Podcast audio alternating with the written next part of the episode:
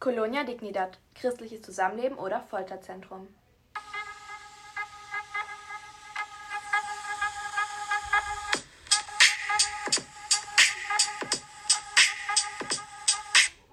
Hallo und herzlich willkommen zu unserer heutigen Podcast-Folge über die Sekte Colonia Dignidad.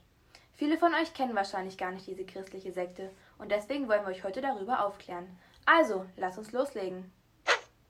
Colonia Dignidad ist eine christliche Sekte in Chile, die 1961 vom deutschen Paul Schäfer gegründet wurde.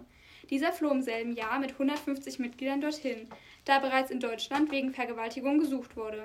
In den 45 Jahren, in der die Sekte bestand, hatte sie zwischen 250 und 350 Mitgliedern, die streng abgeschottet von der Außenwelt lebten. Dabei wurden sie überwacht, sexuell missbraucht und körperlich misshandelt. Außerdem wurden an ihnen medizinische Versuche durchgeführt und alle Mitglieder mussten Fronarbeit leisten. Sie lebten in Zeltlagern und Zusammenkünften und hatten einen sehr strukturierten Alltag. Denn sie mussten tagsüber hart arbeiten, danach das Heim ausbauen und erst spät abends wurde gegessen. Obwohl die Mitglieder vergewaltigt wurden, war Liebe untereinander nicht erlaubt. Um die Anhänger einzuschüchtern, hielt Paul Schäfer Predigten von apokalyptischen Visionen, wie zum Beispiel, dass beim Weltuntergang nur seine Gefolgen gerettet werden.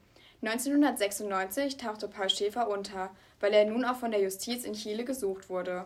Deswegen wurde die Sekte zunächst von Vertrauten Schäfers weitergeleitet, doch mit seiner Festnahme 2005 löste sich Colonia Dignidad allmählich auf.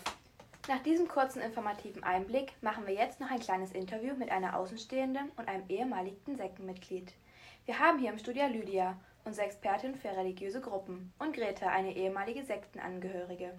Lydia, Sie sind ja eine Fachfrau, was christliche Sekten angeht. Können Sie uns Ihre Meinung über Colonia Dignidad mitteilen?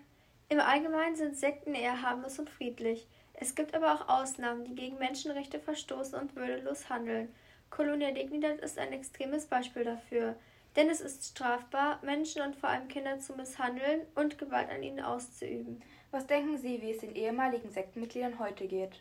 Ich vermute, dass die Betroffenen noch heute stark von ihrem damaligen Leben beeinflusst werden und sowohl unter körperlichen als auch psychischen Schäden leiden. Deswegen sind viele auf Hilfe angewiesen, zum Beispiel in Form von Therapien. Vielleicht kann Greta noch etwas mehr dazu sagen. Ich kann dem, was Lydia gesagt hat, nur zustimmen. Denn in meinem Alltag bin ich auf Hilfe angewiesen, da ich bei Belastungen schnell Schmerzen kriege. Außerdem habe ich Berührungsängste und Vertrauensprobleme aufgrund der Erfahrungen, die ich gemacht habe.